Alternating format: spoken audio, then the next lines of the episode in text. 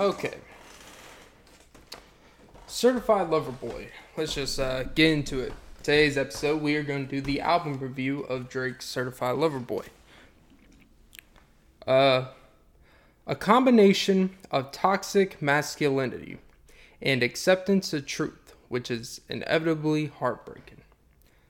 That is verbatim the description by Drake himself for the album. Um, and I think that's a pretty. I think, I think it does. That is a great description for the simple fact when you listen to this album, is as much as it is like, yeah, get that toxic shit in Drake. It's almost there is kind of like almost a sadness where it's like Drake, as I think a lot of men will enter at some point in the reality of with woman and stuff like that, in that there is the truth is heartbreaking for a lot of this shit. And as we know Drake, before I start talking about the album, I think it's kind of Drake has entered that space where he's kind of given up on that hopeless naivety love they had on the so far gone years, even the thank me later type of years. And take care, he still had that in him, but you can tell he's starting to mature a little, get more realistic, and then you can see as albums go, he becomes less and less um, optimistic that he is gonna find that one woman type of thing.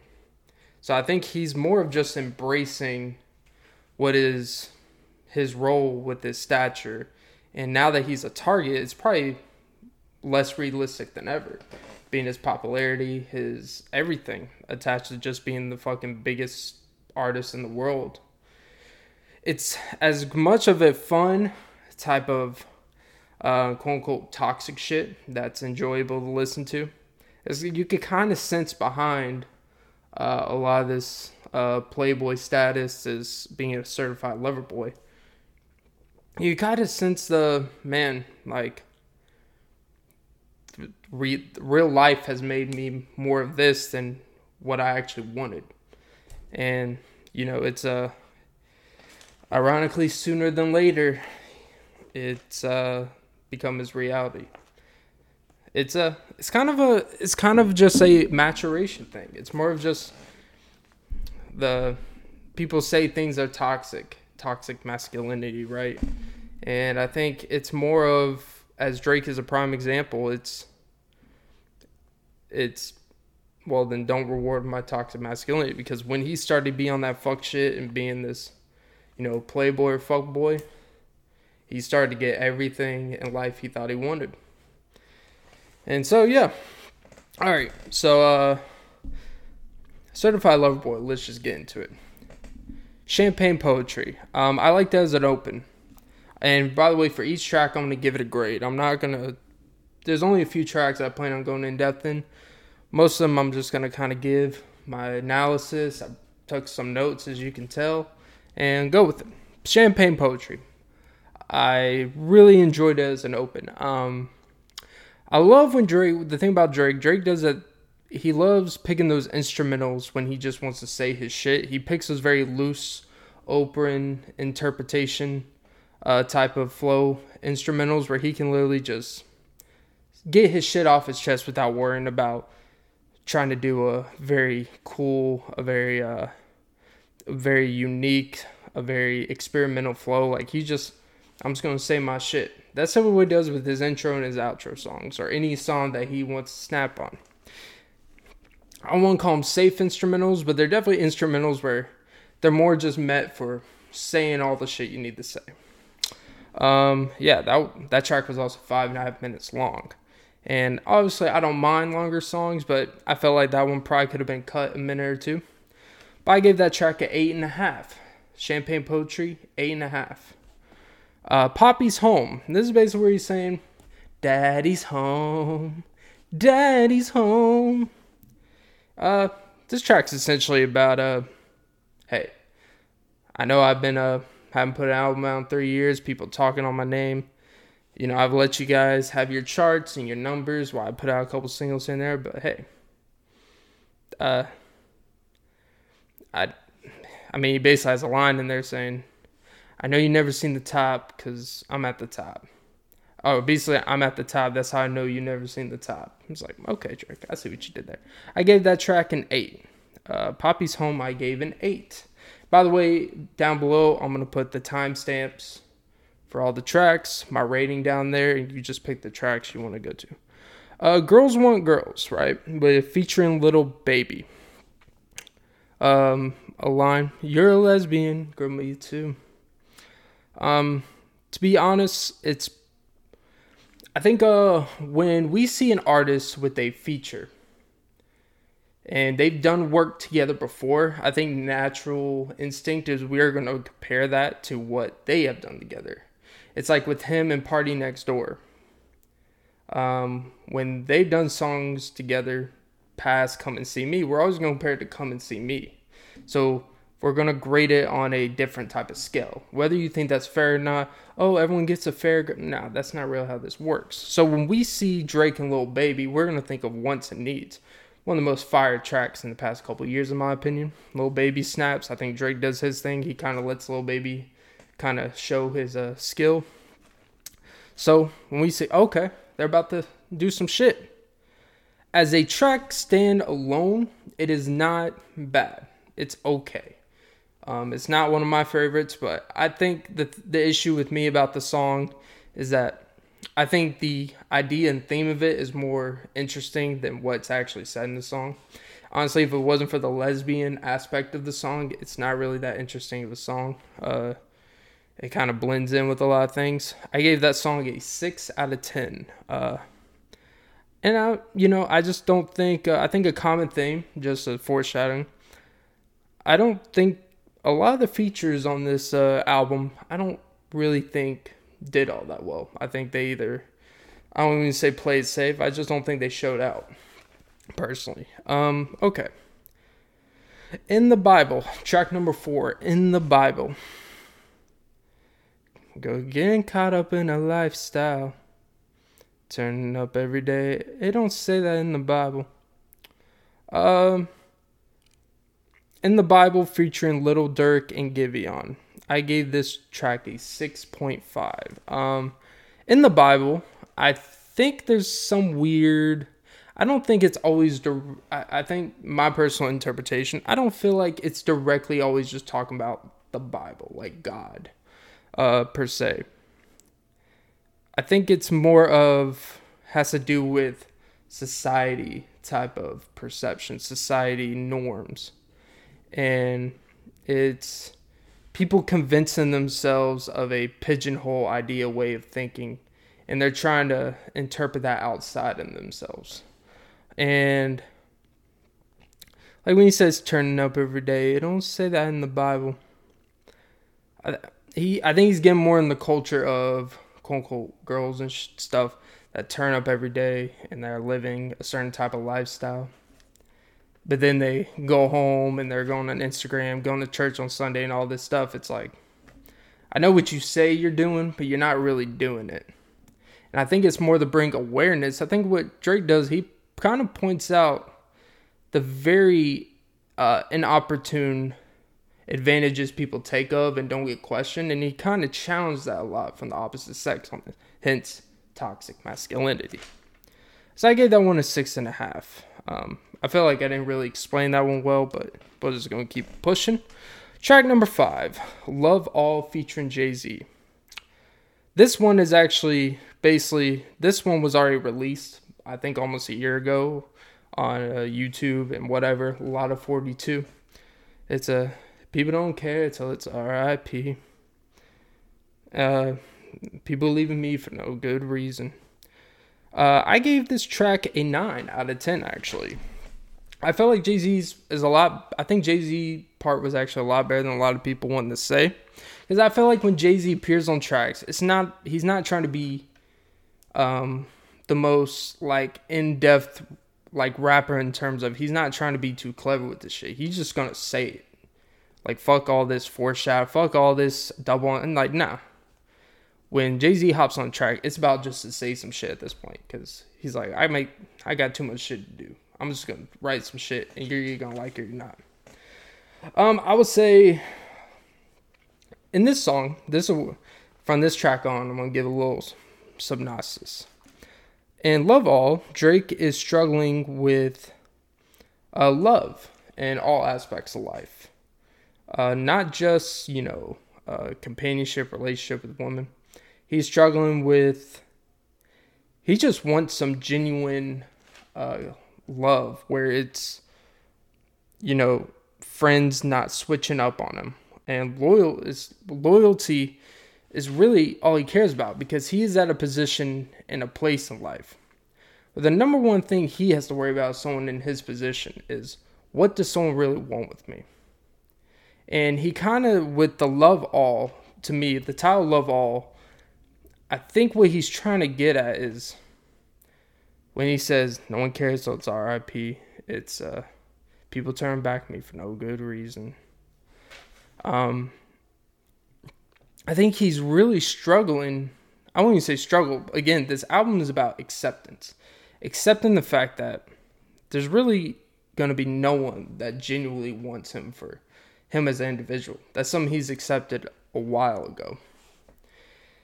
And it's him coming to acceptance with the fact that genuine love is not really going to be a part of his life. And I think that actually leads into the next track, Fair Trade, with featuring Travis Scott. I gave this track an 8.5 out of 10. That was a lot of high grades so far. Fair Trade, um, some lines.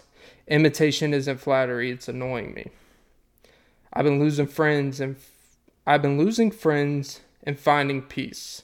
But honestly, sounds like fair trade to me. Mm.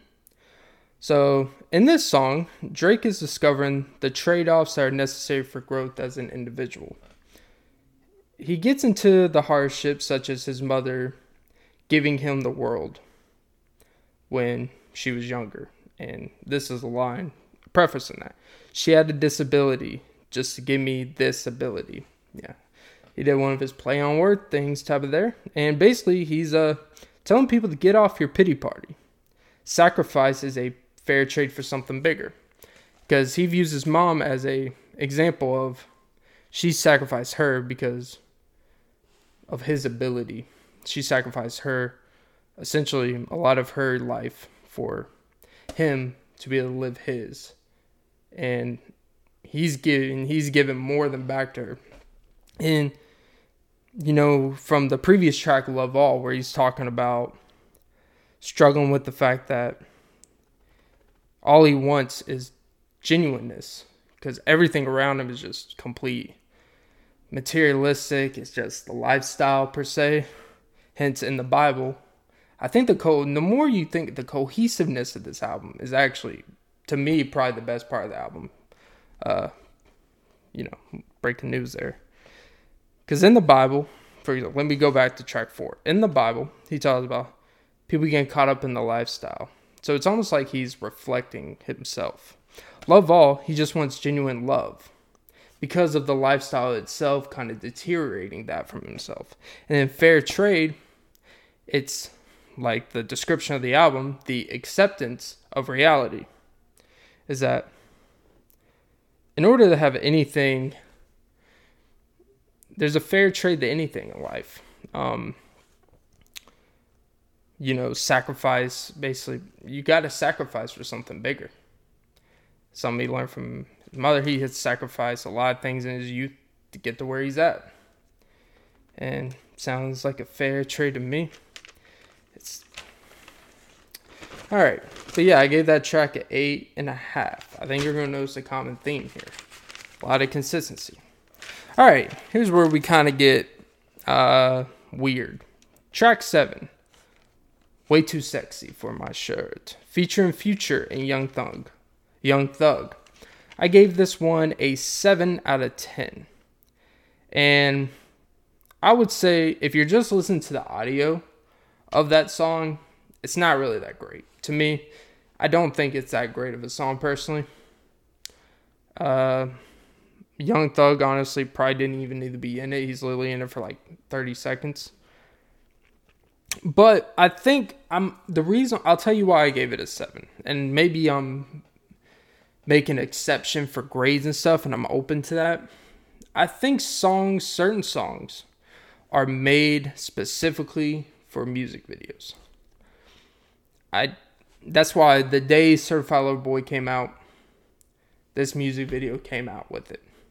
That's not coincidence to me. It's obviously some of the. It's a nice, fun little song. It's it's kind of very Oprah's bank account with him and Lil Yachty, like that type of fun, whatever. And it's just him not taking himself too seriously in a movie in a music video. I think the song itself, audio wise, is really like a five and a half or six, but with the music video component, the visual, I think it makes the song more enjoyable. So overall, I'm gonna give it a seven. To me, um, it's just a fun song, and the line from that song that sticks out is "She popped a Tesla, now she's gone electric." Yep, always keeping track. Okay. Track 8, TSU. This is where this is a 5 plus minute song, right? I knew when I saw the title, I was like, this one's going to be. Some just told me. This is going to be one of those Drake specific storytelling ones. And those are my personal favorites. Like From Time, for example. Um, what's that song off of Marvin's Room to an extent? It's kind of very specific. Drake's pretty specific with a lot of his music. But when he gets that specific, where you literally are envisioning the specific girl the whole song. So TSU, I gave this one a 9 out of 10. Um, fun fact TSU actually has writing credits from R. Kelly and Justin Timberlake. Um, the R. Kelly is simply because they had to for sample clearance and royalties and all that shit. I'm not sure of the Justin Timberlake Association, but when you listen to the song, you could kind of feel the Justin Timberlake ish shit to it, which I think what makes it good. So here's my notes from the song. Drake has an empathetic connection to a stripper. Um, I love, like I said, I love when he does the specific storytelling. It really, it really makes you ingrain yourself to actually, because when Drake does music, one things that can be sometimes hard to connect to is under is when he's talking about specific references people don't get, but when he gets very specific, like on the song Connect, um, on the Nothing Was the Same album, out there, I take it, I take you to 401 East and I back where some whatever street where all the pretty girls are sleeping.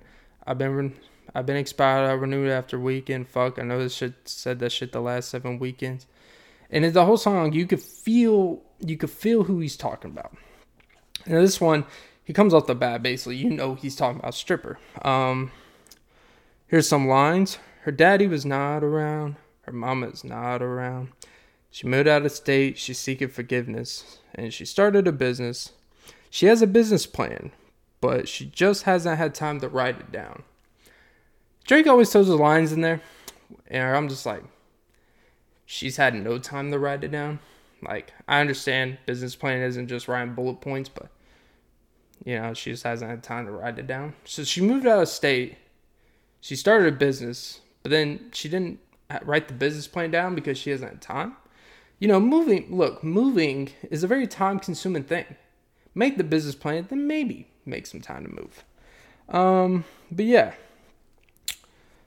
sidetrack there. So Drake in this song, he's remin- he's reminiscing on a past flame who he, re- who he relates to in a sense of a broken home. And ironically, by reminding her constantly, he remembers when she was a stripper, sliding up and down that pole, but sees her trying to choose, but sees her trying to change that image of herself. I think, I think this song.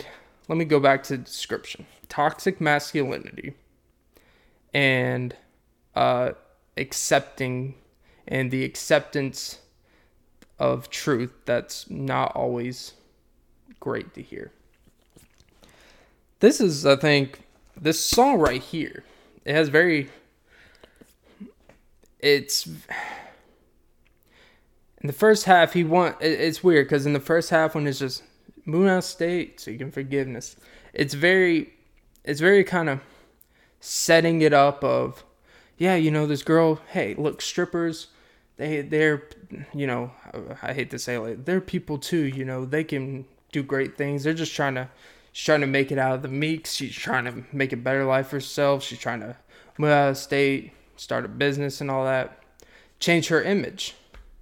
And then the second half when the beat just in the middle shouty like that part, if you listen to the song, it's almost like I know all the shit I said where I'm like, you go girl.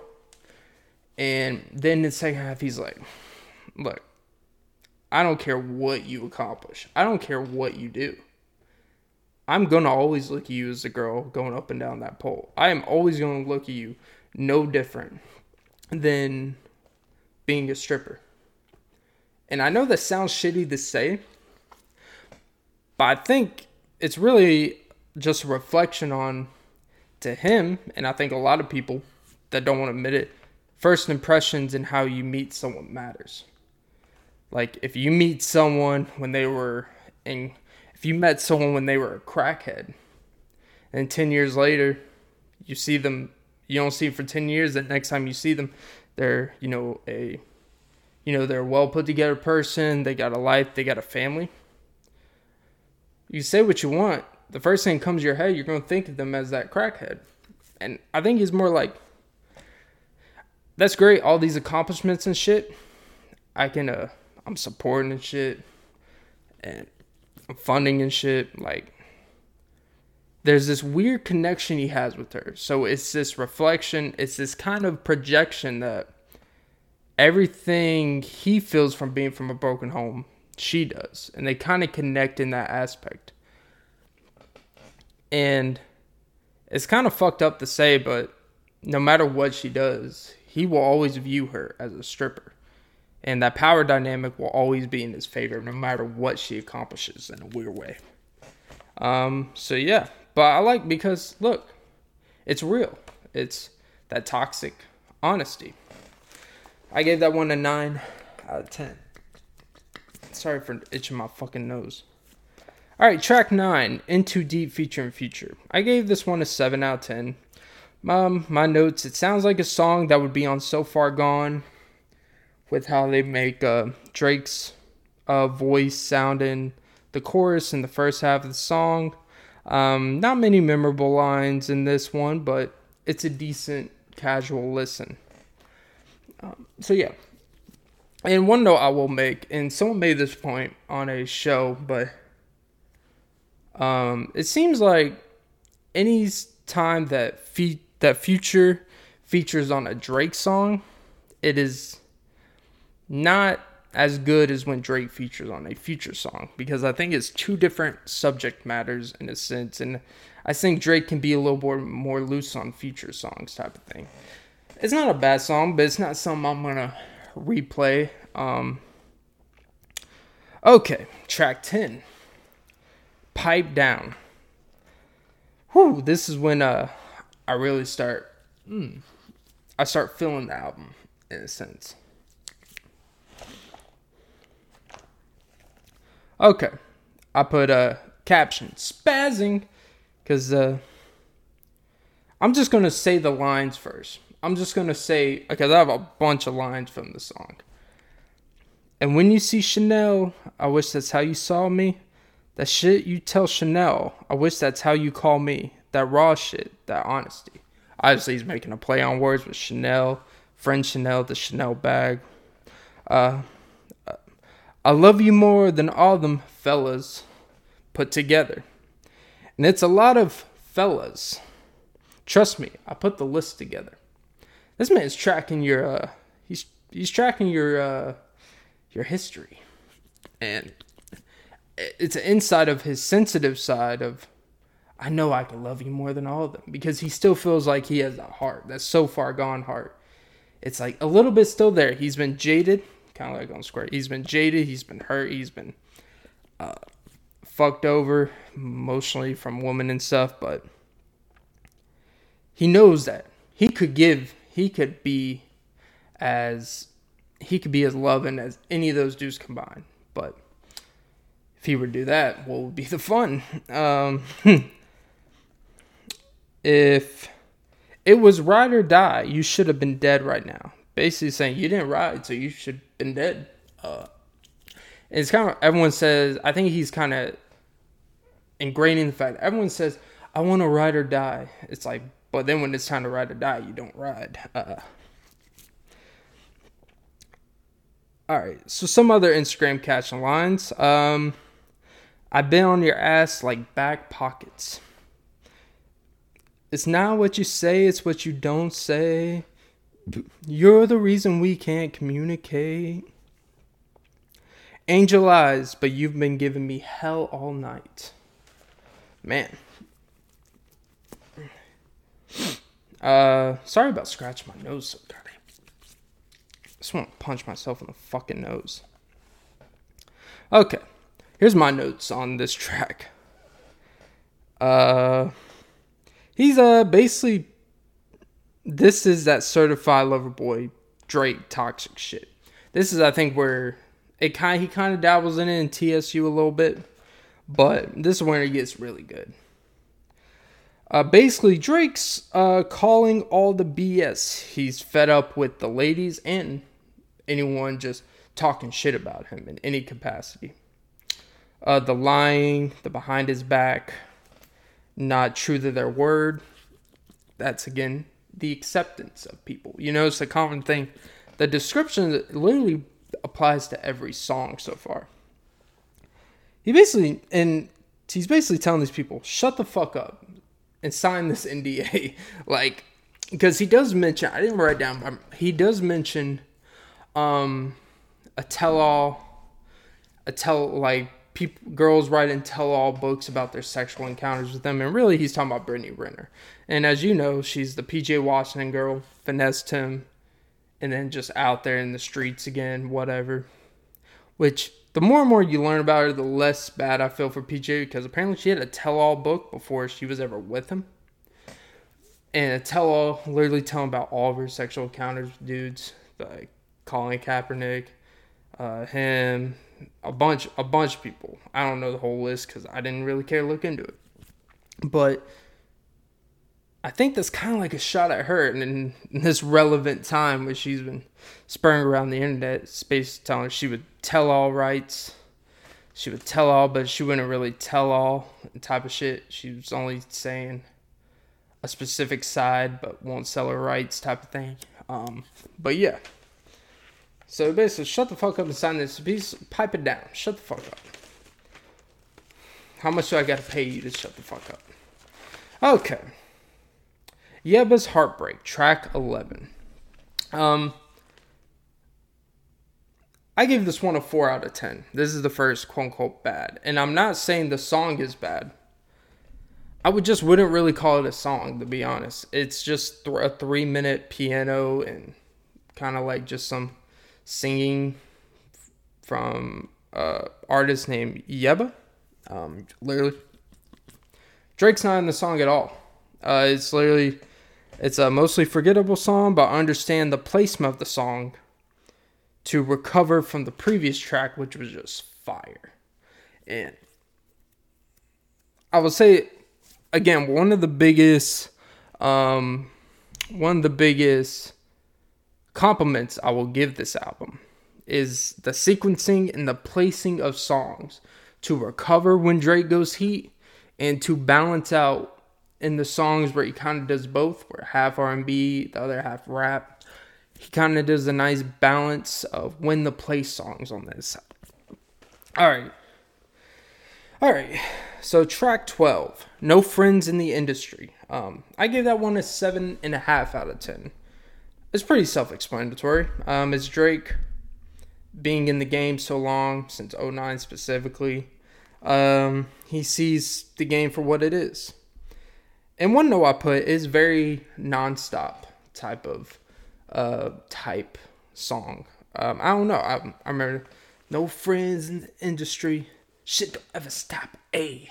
It's kind of like it, it, has a very similar. I don't know. That was just me when I listened. It's very non-stopish. Um, okay. Track thirteen, Knife Talk. This one is Knife Talk featuring Twenty One Savage and Project Pat. Uh, I gave this track a six and a half out of ten. Um, my notes is basically he comes in knife distance and he's basically telling you come in knife's distance and come talk to me. Um, cause when Drake looks you in the eye, they pussy. That's only his uh, words. Like, cause he basically saying like, look, you talking all that like it, i think the knife talk is yeah you keep stabbing me. I'm not dying though. You keep stabbing me in places but they're not lethal. But it's also knife talk because i would rather you at least be in person when you're talking with me because at least you're there. You can't knife me from a distance. So um, my interpretation is knife talk is you're not even a knife's distance where you're talking about me. So shut the fuck up and you're not if you're not in nice distance when you're talking to me then shut the fuck up. Like he's calling people pussy which is kind of like this power move type of thing he's got going. But you know i think he has a couple decent lines but you know it's it's nothing i'm gonna replay over and over again. It's uh yeah. Um one line i think the most memorable line from it is um, I fuck with her and her and her and her. I don't know why that part. It, it's kind of like a. It's very look. It's very look alive type of uh, rhythm and flow to me. Like it has that type of energy per se. Okay, and I'm not gonna really break down what this song's about because I think it's it's been covered so much on YouTube. Um, it's been covered so much everywhere. Everyone knows what 7 a.m. and Bridle Path is on. I gave it a 9.7 out of 10. I went a little bit above. I typically stay in the half ranks, nine, nine and a half, whatever. But I had to give this one a little bit just because it was so fucking fire. As you know, when he puts a time in a specific place, he's going in on someone, and not even someone. He's just gonna be spitting some fire. His his the best sides of Drake rapping he, I think he he times this stuff well to remind people, hey, I know like I do all this other cool shit, experimenting. I won't even say experiment, but the sensitive side and all the shit. Don't fuck with me.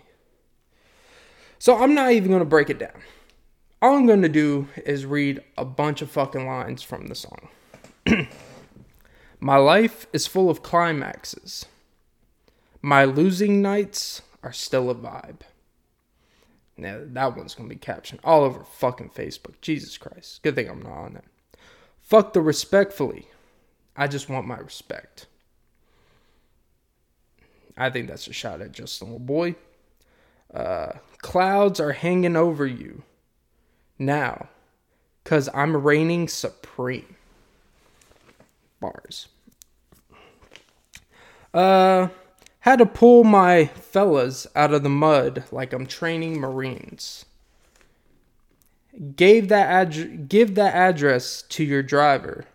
Make it a destination instead of making a post out of desperation. I'll play it cool with you. Then Denmark a fella like Copenhagen. If we're talking top three, then you've been sliding to third like stolen bases. Again, when Drake wants to get in there, we all know. That's why we know who it's about. We know everything he's talking about. I just read the lines. That's all you need to hear. Okay. This one, track 15, Race My Mind. This is one of the most interesting songs of Drake. I think I think this song is more interesting. I'm not saying better. But this song I've been replaying like a motherfucker. Not because it's necessarily the best song in the album. The contrast of half and half of a song is so mind boggling and captivating to me. So, Race My Mind I gave the song 8 out of 10, even though I actually think the more I listen to it, I actually like it more. I think it's more up there in the nines, but I wrote down 8. This is literally first half R&B, second half. It's almost like the first half of the song was the kind of again, rebound from 7 a.m. and Bridle to kind of make everyone calm down, to ease people back into that. Girl, I want to race my mind. So, this song is a tell of two halves. I this is one that I'm gonna do a deep breakdown. This song, right? This song is a tell of two halves. I think the race my mind is actually a play on words with something. Okay, so um, I will say as a criticism of the song, at least in the first listen, I've got more okay with it. But at first, the first time or two I listened to the song, the R&B side, the first half of the song where he's like, "Girl, I wanna race my mind." The auto tune was very distracting. I didn't like what they did to Drake's voice, but the more I listen to it, the more it doesn't bother me. So it's fine. Um, I love the instrumental, the little harps. Someone said it's very weekendish. Um, I could kind of see it. Someone said it's like a song that would be on House of Balloons by the Weeknd. Um, I could kind of see that. Okay. So, um, the first half is literally just him kind of repeating a chorus with a few different lines. Girl, I wanna race my mind. Already high. It's a nice little, mm, like it. It sounds like some real R and B. Like I think there's real R and B, then there's like R quote unquote R and B that people mix in with rap and hip hop and stuff, and it's not really R and B, but fits in what's going on. I think this is like pure. Like this could be on a real R and B album type shit. Um, so I'm just going to say some lines and I'm going to actually break down my theory on the tale of two halves. Here's some lines. Picture me caring about what fellas say on Wi Fi they don't pay for. Damn. He basically saying, y'all talk about me on Wi Fi. Y'all don't even pay for. Uh, you moved in just to move off me. Damn. Like, Drake does a thing where he does a, like, move in, move off. Like, it's a nice little it's a nice little roll off the tongue like mm, you moved in. Like you moved into my place my environment. Just to move off me like that. Uh your pick wasn't recent enough. How am i supposed to wife it? You're not Ayesha enough. Love showing the cakes. You know they'll eat it up. What is with my fucking nose Okay. So the first half is a girl he can't get off of his mind. The first half, the R&B side, it's a girl he can't get off his mind. It's like I want like man, you you race my mind. It's a girl that's making his mind go crazy, and he and he thinks is how the purest intentions. I think this this song is the epitome of the message of this album, of his younger self versus now in his career. This the first half sounds like the lyrics are some not the instrumental, but the lyrics are something that would have been on so far gone. Where like, oh, I just want you to occupy my mind because I just want to love, love, love, right? It's the naivety. It's the beautiful young naivety of love. And the second half, when he's when it starts, he gets back into that rapping shit. Like holy fuck, the change up was insane. The beat switch was fucking insane. I call this song a tell two halves because in the second half, I he's saying he's it's more of a realization of what he was really wanting in the first half in the first half, he wanted you to erase his mind, stimulate it, make it go fucking insane, make like love, love. And then second is like, actually, I think I just wanted you to erase my mind. Like race. First, he wanted to race. Now he's trying to have you erase it. Uh, she races his mind to stress. What he realizes the first he in the first half, she was racing his mind to stress it was intoxicating. Um, but a girl he can't trust because of her constant. Sorry, my fucking nose. yeah, the first half. Okay, sorry. Let me start over on that. The first half, the R and B side. He wants he wants this girl to intoxicate Race's mind the way she does. Like, just can't. It's the unhealthy type of love where you're thinking about someone all the time. It's just always going and going and going fast, hundred thousand miles an hour.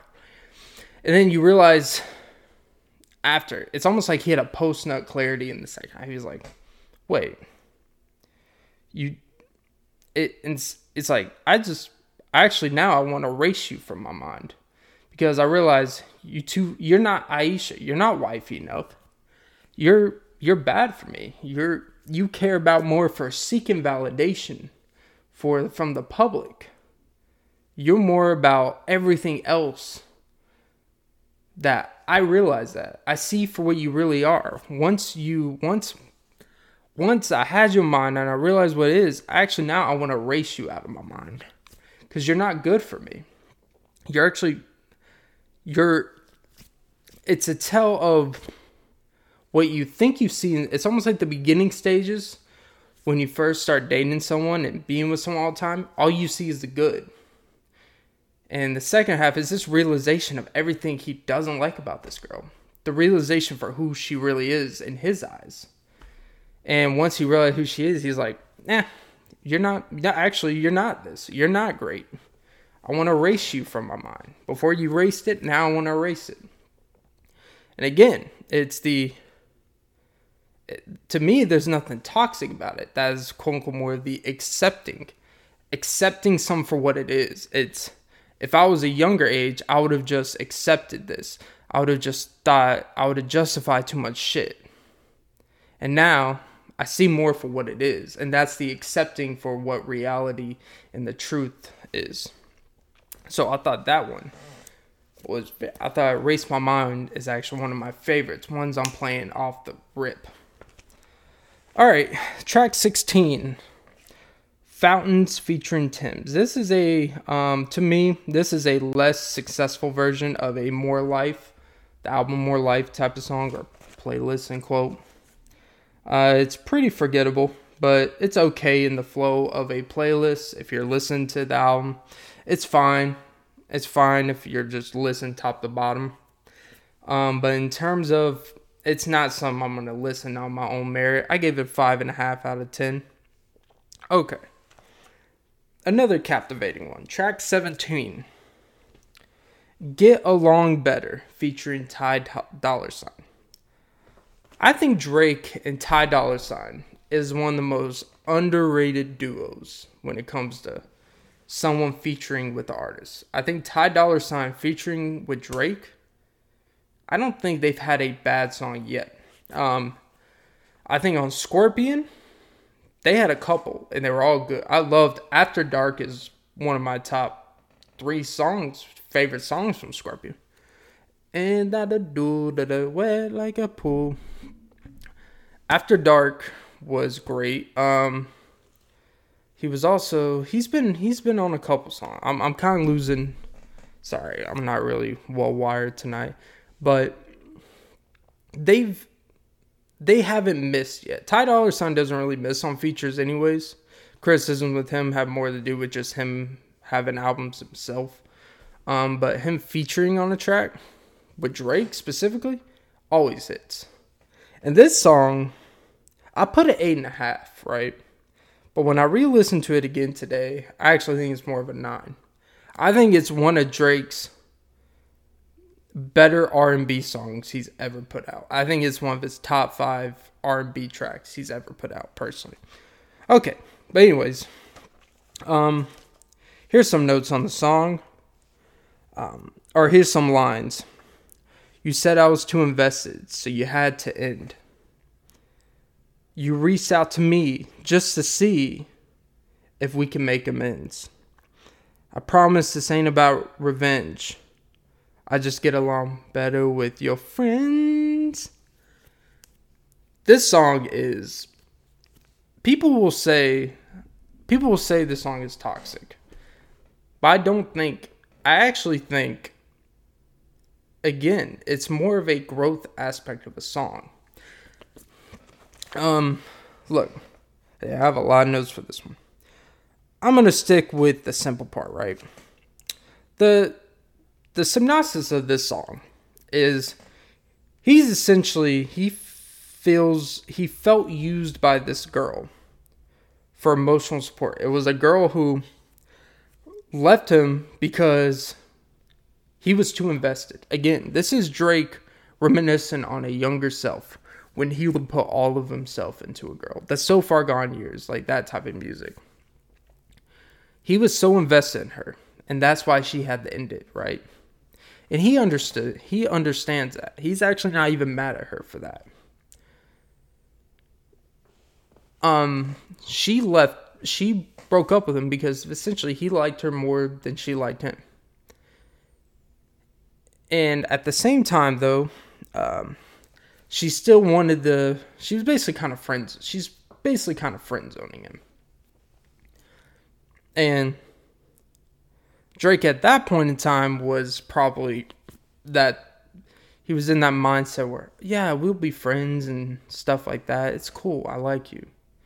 And you can see as a guy, I think the Rihanna thing, not to get into personal, I think the Rihanna thing really opened his eyes to reality. Because that's when he learned that no matter how much you love and love someone, the more you, almost the more you show someone you love them to that extreme incapacity when they just don't have it back for you, it's going to make it 10 times worse for you because they're going to have to push away from you when you're too invested. And showing your card too early and showing that side too early and all that stuff puts you in a favor, an unfavorable position for yourself. And Drake kind of opens up about that and um he he's starting to understand like here's the line I think captivates the whole song.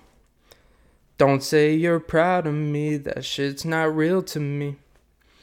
I think everyone can relate in the sense of everyone has when you try to be friends with the ex, it can be very weird because it's like I'm so proud of you and all this stuff. I'm so happy for you. And of course, every situation is different. How people break up can obviously be different. But for the most part, if someone broke up with you, and all of a sudden, like they see you starting to be, they see you being successful, accomplishing things, all of a sudden they want to text you more, call you more, congratulate you unwarranted. Um, then you're gonna start feel like, oh, so you just want to reach out to me when things are good, and they only want to keep in intact with you and they want to have some support because he even mentions in the song where you know for three years you're complaining to me about some guy that you're with after you left me and he's just kind of like fuck that shit that's something that he tolerated in his younger years but now he's kind of like it's a it's acknowledgement of growth i think honestly the only toxic part about that is honestly what the other girl was doing to him um, than anything. He actually took the more mature route. And people say, I promise it's not revenge, but I get along better with your friends. Of course, that could be taken literally that now he's uh, getting very along with your friends. Um, especially if she uh, likes Wingstop. oh, that's an internal reference. But it to me, the song is a great embodiment of the actual where it actually doesn't make Drake in that fuckboy type of uh, role. It actually makes him more of a uh, on the other side, someone who you kind of see why he is the way he is now. Because he had to learn the hard way about what putting yourself out there and being too invested in someone and what, how much that hurts you internally, but also how it makes you look to them. And now he literally just he has all the access. He's the most powerful musician in the world. And he's been benefited by not being like that now. Um, so I think this album is more of an embodiment of 10 years of himself. The growth that everyone has seen in front of their eyes about it. Uh, yeah. I would say, uh, but Drake has moved. Yeah. Um, part of my notes I put, um, in this Drake, he's reached out by an ex who left him when he was all in on her. She wants to make amends of being friends to keep a relationship intact, but Drake has moved so far past this that not only is he at peace, he's moved on from her. But he actually, by getting friend zoned by her, actually opened up the opportunity to realize he enjoyed her friends more than her. It could be a situation where when they hung out and stuff, maybe he actually enjoyed being around them more than her. But, you know, that's kind of open for interpretation. But now that he's at a distance from the situation, he gets to see it for what it is. And again, when you see it for what it is, it's acceptance. And all that toxic shit had to happen for him to truly accept it. I actually think he's less toxic than probably a couple years ago. Because I think when you are aware of the nonsense and the toxic, you know, it's like the quote, it's like the saying you don't have to play the game, but you got to know the game so you don't become a victim of the game. And I think that's more what Drake is. Okay. Oh, I gave that one a 8.5 out of 10. Okay. Track 18. Uh, you only live twice featuring Lil Wayne and Rick Ross. I gave this a 9 out of 10. Anytime where it's Drake and two other rappers just rapping, it kind of like seeing green with him and Nicki and Lil Wayne. Um, this one, it's it almost it had a very it sounds like a track that could have been on Take Care. People were some people saying it's very Lord Knows vibe. I think the only thing that makes it Lord Knows is fact him and Rick Ross are on it. To be honest, I, but I do think like the instrumental how they're rapping is very Take Care-ish. But I don't think it's Lord Knows very um, independent. Um, honestly, it, it kind of had a Jodeci freestyle type. It had a Jodeci freestyle um, with his, one of his older tracks with J. Cole. Like they did a Jodeci. It had a very similar sample in there, from what I from what I could tell.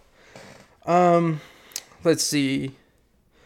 Um, quote: "That day you sound like a bitch. You fancy, huh?"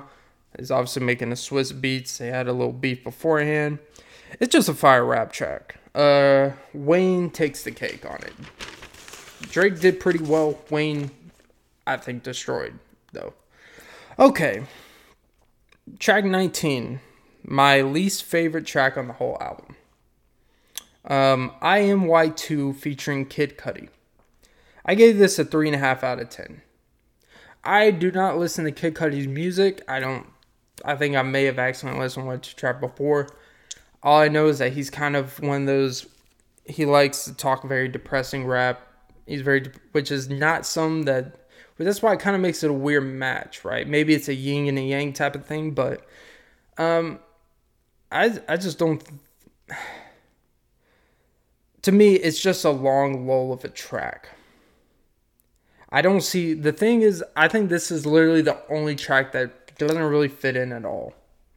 I don't even know what IMY2 stands for. I literally barely remember any of the lyrics. That's how forgettable it was. And it seemed forced and it didn't seem interesting. Like, you don't have to be saying the most revolutionary stuff, but make it interesting. And it was just pointless, not great to me. People saying Kid Cudi carried the track, it's like, bro, like I wouldn't brag about carrying that track. That seemed like a track that was just had to be thrown in there, I guess. Um, okay. Track 20, fucking fans. I actually think this is this track is actually better than a lot of people. A lot of people have been criticizing this track. I actually think it's a I actually think it's interesting. I think it's a pretty decent track. Um I think it's one of those it may be on like a RapCaviar playlist somewhere in the middle or bottom and you'll just listen to it over and over time you'll just i think the theme of it is more interesting than sometimes the bars are in it but there are some decent bars like um if we broke it off then you know it wasn't painless i had a kid even though i didn't plan to have even though i didn't plan to love too you were reading stories at the crib. Some of it was bullshit, but some of it I did do. I cannot imagine your face when your friends gave you the news, too. I'm a let go pro. that was a random. I'm a let go pro. I guess Drake like Grin. Drake, some who used to hold on to things all the time, and obviously he still holds on. Like he's petty about a lot of shit. Still holding on to a lot of things, but I think with women he lets go very easily. It's with dudes that he doesn't let go of nothing because it's like this personal war. He's always being attacked in his field. Oh, he's not really. He's not really a. He makes. He makes a very woman type music. It's not masculine. He's this, he's that. He's not like real hip hop.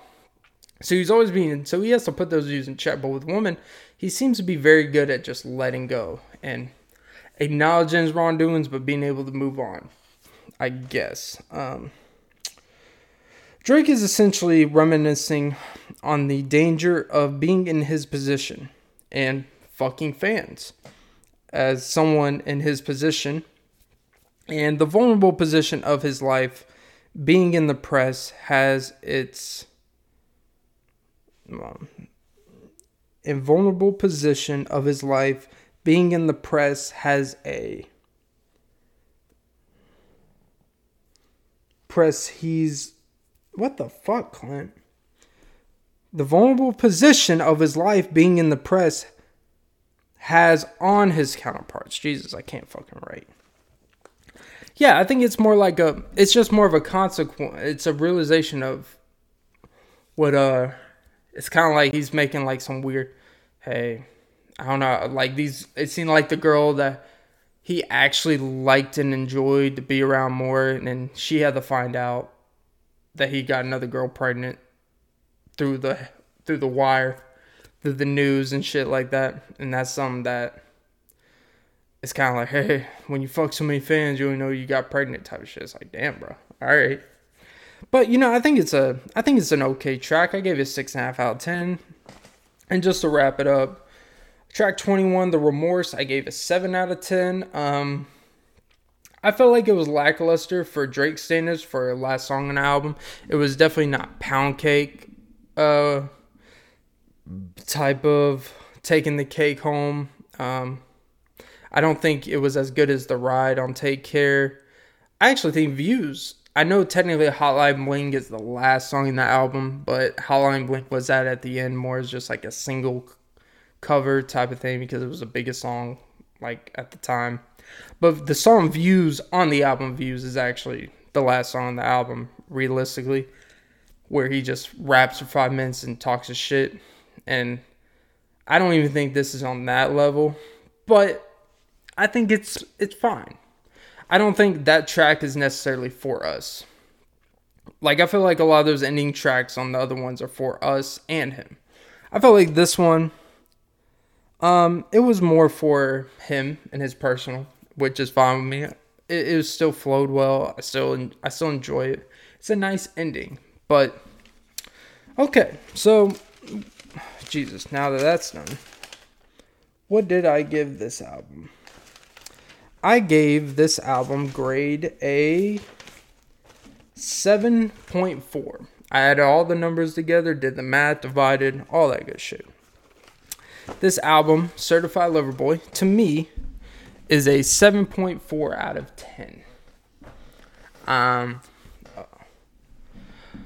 do I think there are some I think there are about there are, there are 7 songs on there. So about one third of the album that I go out of my way to just I play them on a daily basis. Um, Champagne poetry I've gotten more into.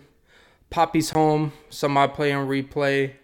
Um, I play TSU on replay. I play uh fucking you know, fucking um Jesus Christ, what is wrong with you? Let me just pull up the fucking list. Oh, do do do.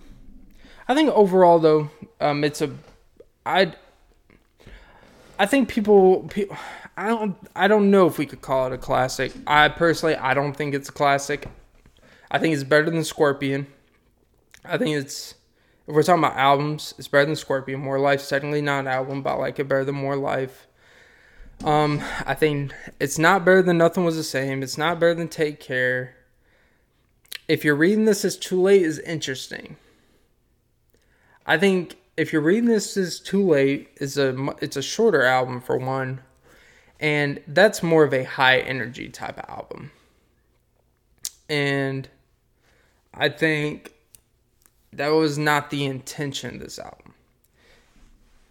So I think overall I like it. A 7.4 out of 10 I think is pretty accurate. I'm not a Drake stan. I'm a Drake fan, but I'm not completely naive to what's great and what's not.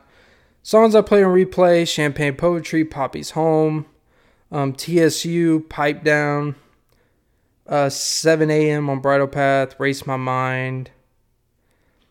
Um, you only li- get along better. That's about seven, eight songs, and I play Love All once in a while, you know. And I think this song's gonna have about, for me personally, it's gonna have seven, eight, or nine songs that I play that I'm gonna save and put on playlists and refer to and go back over and over again over the next couple years. And there's gonna be a couple I think I'm gonna get more accustomed to. I think I'm gonna um start listening to. I think it's gonna hit me different later on. And there's some like I know I'm not gonna like. I do not. I'm never gonna like. Uh, never gonna like the Kid Cudi. I'm never gonna really care for Way Too Sexy. I'm never gonna care for Girls Want Girls. You know, there's certain songs I know I'm not gonna like, and that's okay. Very rarely does an album have completely no skips. But song, an album can have skips and it be a really good album. I think I think people I think my issue with people's review of this album is people feel like you either gotta completely shit on the album or you gotta completely love the album. You can have you know, you can not like the album, that's fine, but you can't also say sit there and say there's nothing good here. You also can't sit there and say there's nothing undesirable here. Not every song's a hit. Some songs have parts I like, some don't. Like it's not to me, I think, I think I'm gonna compare this more to Views, the album. Views on first listen when I first listened to it, I, didn't, I wasn't feeling it. Um, I didn't get it. There's a couple of songs I like, but over time, over time though, that's one of those. It has the big hits, you know, One Dance and and Controlla and Hotline Bling. Holy shit, that's a lot of fucking hits. But in terms of like the big singles, but it has but it has a lot of decent replay songs. Like I mean, Too Good was pretty big, any song Rihanna is big. Child's Play, um, You With Me, I like. Weston Road Flows, Fire and Desire. Keep the Family Close, I think is underrated. Just a couple off the top of the head. Um, there, um, Views, the song Views is really good. Views, the album Views, I think has aged better than people want to admit. It's okay to like incorporate like some songs don't hit immediately, but they have great replay value. And I think this is one of those. It's going to have a lot better replay value than people are going to admit. Cuz I'm not going to lie. Here here's my experience with this album. The first time I listened to it, the night it came out. I was on my laptop and I was buying some stuff. And I played it in the background. I played it on my speakers, whatever. I was just listening background. I wasn't really like in tune listening to it. Um, I was just getting a feel for it. And I realized like after hours so, the album was done. I'm like, hmm. Wow. I didn't know what to feel. Because I was not I almost felt angry that it didn't hit me, right? And I was like, you know what? Maybe I'm too distracted. I was too distracted. So later on the night, I lay in bed.